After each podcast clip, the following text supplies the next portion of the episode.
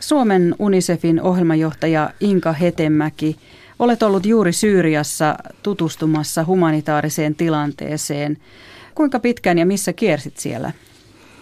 Noin viikko siellä mentiin Damaskukseen ensin ja siitä lähdettiin sitten Homsiin ja Hamaan tutustumaan sitten näihin eniten avun tarpeessa, tarpeessa oleviin alueisiin. Tietysti ihan kaikkialle tämmöisiin haastaviin ja erittäin ö, suuressa avun tarpeessa oleviin alueille emme päässeet nyt ajan puutteen vuoksi, eli Aleppo ja sitten pohjoisosiin, jonne ei sitten turvallisuustilanteen takia oltaisi voitu mennäkään. Miten sota näkyy siellä? No kyllä se sota näkyy nyt ihan, ihan joka puolella. Ensin Damaskus vaikutti melko, melko normaalilta, mutta Damaskuksessakin on vaarana, vaarana sitten tämmöiset yksittäiset ajoneuvot, jotka voivat, voivat sitten ampua. Et sen takia sielläkin liikkuminen on, on rajoitettu. Mutta sitten kun lähdettiin sinne Homsiin ja Hamaan, niin siellähän kaupungit olivat ihan maan tasalla. Ja kuulimme myös taistelujen ääniä matkamme aikana yö, yöllä ja, ja lähimmillään siinä kahden kilometrin päästä. No pystyttekö tapaamaan Homsissa ja Hamassa paikallisia ihmisiä? Kyllä, että siellä eletään sitten kuitenkin ihan, ihan normaalisti tätä, tätä, tai normaali on ihan liiottelua, mutta että pyritään elämään niin normaalisti kun se vain on mahdollista. Ja tavattiin hyvin paljonkin paikallisia ja kun tutustuttiin kouluihin ja tähän yleensä tähän UNICEFin työhön eri, eri alueilla, niin, niin tapasimme sitten sekä näitä meidän paikallisia järjestökumppaneita, jotka tätä työtä siellä vahvasti tekevät, että sitten, sitten näitä tavallisia ihmisiä, perheitä, lapsia, joita, joita sitten me pyrimme tukemaan. No missä kunnossa ihmiset olivat? No vähän, vähän vaihdellen siellä niin kuin näkyy, jos voisi sanoa karkeasti, niin ka- kahdenlaista. Eli tai ehkä kaikilla oli päällimmäisenä, että ei puhuttu niinkään paljon enää tästä konfliktista, vaan puhuttiin vain selviytymisestä. Ja vähän sitten riippui siitä, että oliko minkälainen tausta ihmisillä oli, että selvästi näkyy, että, että vahvemmin koulutetut, ei niin haavoittuvassa asemassa olevat, olevat ihmiset, niin, niin heillä, heillä oli sitä selviytymisen taitoa tullut sitten tämän taustan takia ja sitten todella köyhistä perheistä olevat, niin, niin heillä, heillä se oli sitten lähes taistelua elämästä ja kuolemasta. Millaista elämää he toivoivat itselleen tai Syyrialle? No siellä on hyvin vahva nyt usko tähän koulutukseen, myöskin sitten näissä haavoittuvaisissa ryhmissä, että he uskovat, että tällä koulutuksella he pääsevät eteenpäin. Mutta toki sitten näissä köyhimmillä alueilla, esimerkiksi tämmöisessä Hessian teollisuuskaupungissa, missä me kävimme, tämä oli tämmöinen alue, missä oli siis vain vanhaa teollisuutta ja uuttakin teollisuutta, sitten oli hylättyjä varastorakennuksia, niin sinne oli sitten siirtynyt näitä maan sisäisiä pakolaisia. Ja kun tämmöiset ihmiset muuttaa alueelle, jossa ei ole ennestään mitään, mitään infrastruktuuria, ei koulutusta, ei terveydenhuoltoa, niin se olosuhteethan on, on ääri, äärimmäisiä. Mutta silti heilläkin oli siellä, siellä usko koulutuksen ja lapsia pyrittiin laittamaan kouluun. Toisaalta sitten siellähän ei ole oikeastaan isiä monissakaan perheissä tällä hetkellä tämän sotatilanteen takia, että he ovat joko sitten äh, hallituksen joukoissa tai sitten näissä oppositiojoukoissa. Eli sitten jos äidit hoitavat pienempiä lapsia, niin lapset on laitettu töihin. Ja se oli ehkä sitä raadollisinta puolta sitten siellä, että, että ihan, ihan pienetkin lapset tekevät äh, jopa 12 tunnin työ, työ päivää juuri tällä teollisuusalueella. Siellä oli 1400, yli 4000 perhettä ja 1500 lasta töissä näissä tehtaissa ja he eivät tee mitään helppoja töitä, vaan he korvaavat näitä aikuisia, eli käyttävät työkoneita, leikkaavat metallia, muovia. Eli siellä oli tapahtunut sitten aika paljon myöskin vammautumisia. Että nämä oli ehkä se, se kaikista kurjin, kurjimmat kohtalot sitten siellä. Sillä alueella oli myöskin paljon aliravitsemusta ja tapasimme muun muassa 23-vuotiaan äidin, jolla oli neljä lasta ja hän oli selvästi itse alira, aliravittu ja, ja myöskin sitten lapsista oli aliravitsemusta. Ja siellä sitten UNICEF, paitsi että oli rakentanut koulun, tämmöisen tilapäisen parakkikoulun, niin sitten siellä kiersi tämmöinen kiertävä lääkäriauto, josta jaettiin sitten lääkkeitä ja myöskin sitten lisäravintoa näille aliravituille lapsille. No mitä kaikkea Syyriassa nyt tarvitaan? Millaista apua? Siellä kyllä tarvitaan nyt oikeastaan ihan, ihan kaikkea.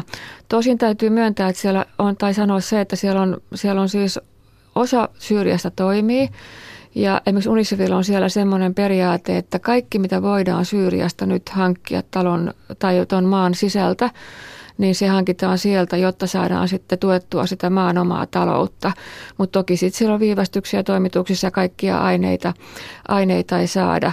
Mutta siellä on puutetta on ehkä vaikea sanoa, että mistä siellä ei olisi puutetta, niin tota, kun se lähtee siitä, että, että Syyriassa on tällä hetkellä 85 prosenttia väestöstä köyhiä, kun se oli ennen sotaa 11 prosenttia. Eli tämä kertoo, että ihmisillä ei oikeastaan ole mitään. Heillä on ollut hyvin paljon, Syyriassa on tapana oikeastaan aika samalla lailla kuin Suomessa, että omaisuus on kiinni vahvasti asunnoissa. Ja nyt kun ne asunnot on tuhottu ja kaikki liikennevä myytävä on myyty, niin nyt he ovat niin kuin todella romahtaneet, että näistä köyhistä jopa 69 prosenttia elää äärimmäisessä köyhyydessä, eli alle kahdella dollarilla päivässä. Eli silloin heillähän ei oikeastaan mitään. Palkat on romahtaneet viides kuudesosaan ja ne heillä, joilla on töitä ja työpaikkoja ei ole. Elinkustannukset ovat nousseet, kymmen, ovat kymmenkertaistuneet. Että tämä tarkoittaa sitä, että mitään varallisuutta ei ole. Ja vielä yksi semmoinen, semmoinen mielenkiintoinen tieto Syyriasta, että Syyria on aina ollut hyvin riippuvainen tai heillä on ollut vaikeuksia veden saannissa, se on hyvin kuiva maa. Ja nyt kun on tämä konflikti, joka on rikkonut näitä vesijärjestelmiä – ja lisäksi ilmastonmuutos, josta siellä puhuttiin usein ja nostettiin esiin huolella, niin tämä on vaikeutunut entisestään. Niin tällä hetkellä Syyrian taloudesta niin, niin 25 prosenttia ta- talouden kulutettavista olevista rahamääristä niin menee, menee veden hankintaan. Eli siis on puutetta vedestä, siellä on puutetta lämmöstä, siellä on puutetta koulusta, koulut opettajista. Opettajia on 150 000 kuollut tai, tai muuten poistuneet maasta tai, tai ovat sitten armeijan riveissä. Yksi kolmasosa kouluista on tuhet, tuhottu ja, oppi, ja on kouluista pulaa ja, ja sitten oppikirjamateriaaleista on pulaa. Siellä on pulaa lämmöstä, niin esimerkiksi talvivaatteista lapsille. Siellä on ihan kunnon talvet siellä pohjoisosissa. Ja esimerkiksi tästä Unicefin nyt meneillään olevasta talvikampanjasta siellä Syyriassa, niin, niin siitä on, on rahoitettu, rahoitettu vain, vain noin kymmenesosa. Ja Eli paljon UNICEF katsoo tarvitsevansa talvikampanjaan. No, no tämä, koko tämä, tämä Syyrian kriisihän on koko YK on suurin yksittäinen humanitaarinen kriisi koko YK on historiassa. Ja UNICEF on laskenut tälle vuodelle tarpeen olevan noin 1,4 miljardia dollaria ja siitä on rahoitettu kaksi kolmasosaa. Sen lisäksi on nyt laitettu ulos sitten tämmöinen 80 miljoonan dollarin talvikampanja ja siinä on sitten tarkoitus hankkia, hankkia lämpöä ja lisäravintoa näille, näille lapsille.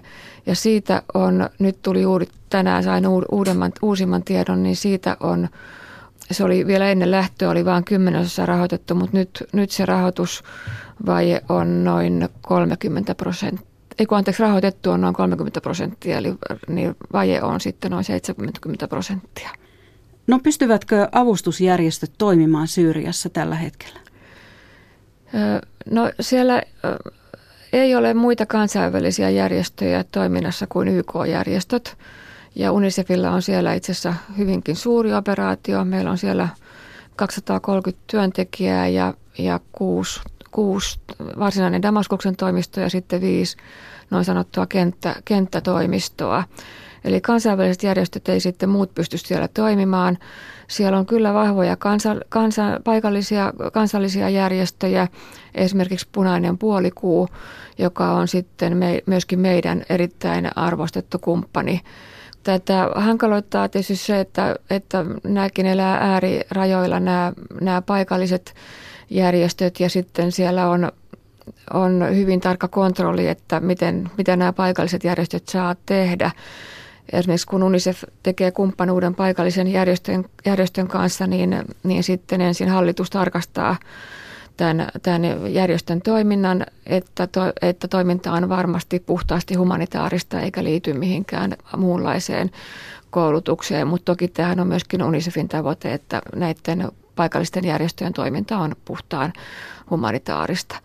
Toisaalta näissä paikallisissa järjestöissä on erinomaisia ihmisiä töissä. Siellä on tosiaan hyvin korkea koulutustaso siellä maassa. Lisäksi he ovat sitten saaneet apuvoimia, apuvoimia niistä ihmisistä, jotka nyt eivät voi töitään, normaalitöitään tehdä, niin he ovat lähteneet näihin paikallisiin järjestöihin mukaan. Kerroitkin äsken, että millainen lasten osa on Syyriassa, mutta mitä he itse kertoivat sinulle sodasta ja pelosta ja tulevaisuudesta? No vahvasti kaikilla näillä kouluilla oli, tai näillä lapsilla ja koululaisilla, niin oli, oli se toive, että he pääsevät kouluun. Osa näistä lapsista oli semmoisia, että kun sota on nyt käynnissä seitsemättä vuotta, niin he olivat nyt, esimerkiksi 14-vuotiaat, niin olivat nyt ensimmäistä kertaa koulun penkillä. Ja nämä oli pääasiassa semmoisia lapsia, jotka oli ollut niillä alueilla, jotka oli pahiten sitten joutuneet sinne sodan jalkoihin ja sitten kun he pääsivät sieltä siirtymään maan sisäisinä pakolaisina, niin sitten vasta se koulutus heille jollain lailla järjestyi. Ja heillä tämä oli suuri onni, vaikkakin 14-vuotiaat istunut sitten ekalla luokalla osittain, mutta että, että sitä koulutusta käydään. Ja tässä näkee kyllä ihan poikkeuksellisella tavalla sen, että, että, että maalla on vahva, vahva koulutus, koulutushistoria siitä, että kun kysytään sitten haaveista, niin nämä lapset hyvin pontevasti ilmoitti heti, että heistä tulee apteekkareita tai heistä tulee lääkäreitä, tekniikan insinöörejä, että aika tämmöisiä poikkeuksellisia ammatteja, joka kertoo, että he olivat niin kuin tottuneet näkemään, näkemään ihan, ihan normaalia ja, ja tota, vaurastakin elämää ympärillään. Nämä sodan traumat oli, oli siis koskettavia ja, ja tietysti Moni, moni näistä lapsista, mitä me tavattiin, niin sai parhaillaan sitten psykososiaalista tukea, mitä UNICEF sitten tuo myöskin näihin kouluihin. Et siinä on osana tätä, tätä takaisin kouluun kampanjaa, niin siihen liitetään tämä psykososiaalinen tuki ja myöskin tämmöiset rauhan neuvottelutaidot, tämmöinen sosiaalinen kommunikointi ja, ja yhteisöllisyys, että pyritään sitten saamaan semmoisia rauhan välittäjiä näistä lapsista itsestään. Nämä traumatisoidut lapset, niissähän me tietysti pyritään, koska se tilanne, me tullaan sinne ja meillä on kamerat, kamerat, niin me pyritään olemaan hyvin hienotunteisia. Emmekä me kysy esimerkiksi haavoittuneilta lapsilta siitä, että miten he ovat haavoittuneet, että, että me sitten menemme siinä kohdin keskustelemaan aikuisten kanssa, koska me emme voi laittaa lasta siihen tilanteeseen, että hän joutuu elämään sen, sen, sen uudelleen meidän, meidän kanssa. Tapasimme kyllä esimerkiksi, esimerkiksi tota, tämmöiseen räjähtämättömään ammukseen astuneen Hassan pojan, 14-vuotiaan pojan. Hän menetti, menetti siinä onnettomuudessa niin, niin toisen kätensä ja, ja toisesta kädestä sormet ja jalka vaurioitui, mutta toivottavasti paranee.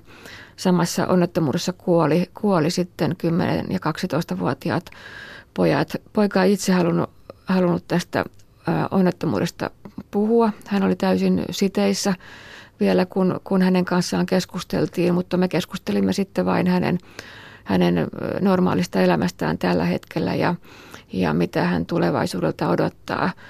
Ja vahvasti hän sanoi, että paras hetki päivässä on se, että kun opettaja tulee hänen luokseen ja, ja tota, opettaa, että hän on ollut erittäin hyvä oppilas ja hän haluaa sellaisena pysyä. Hän ei voinut koulua käydä nyt, koska ei pystynyt liikkumaan ja, ja tota, setä sitten kantoi häntä joka paikkaan.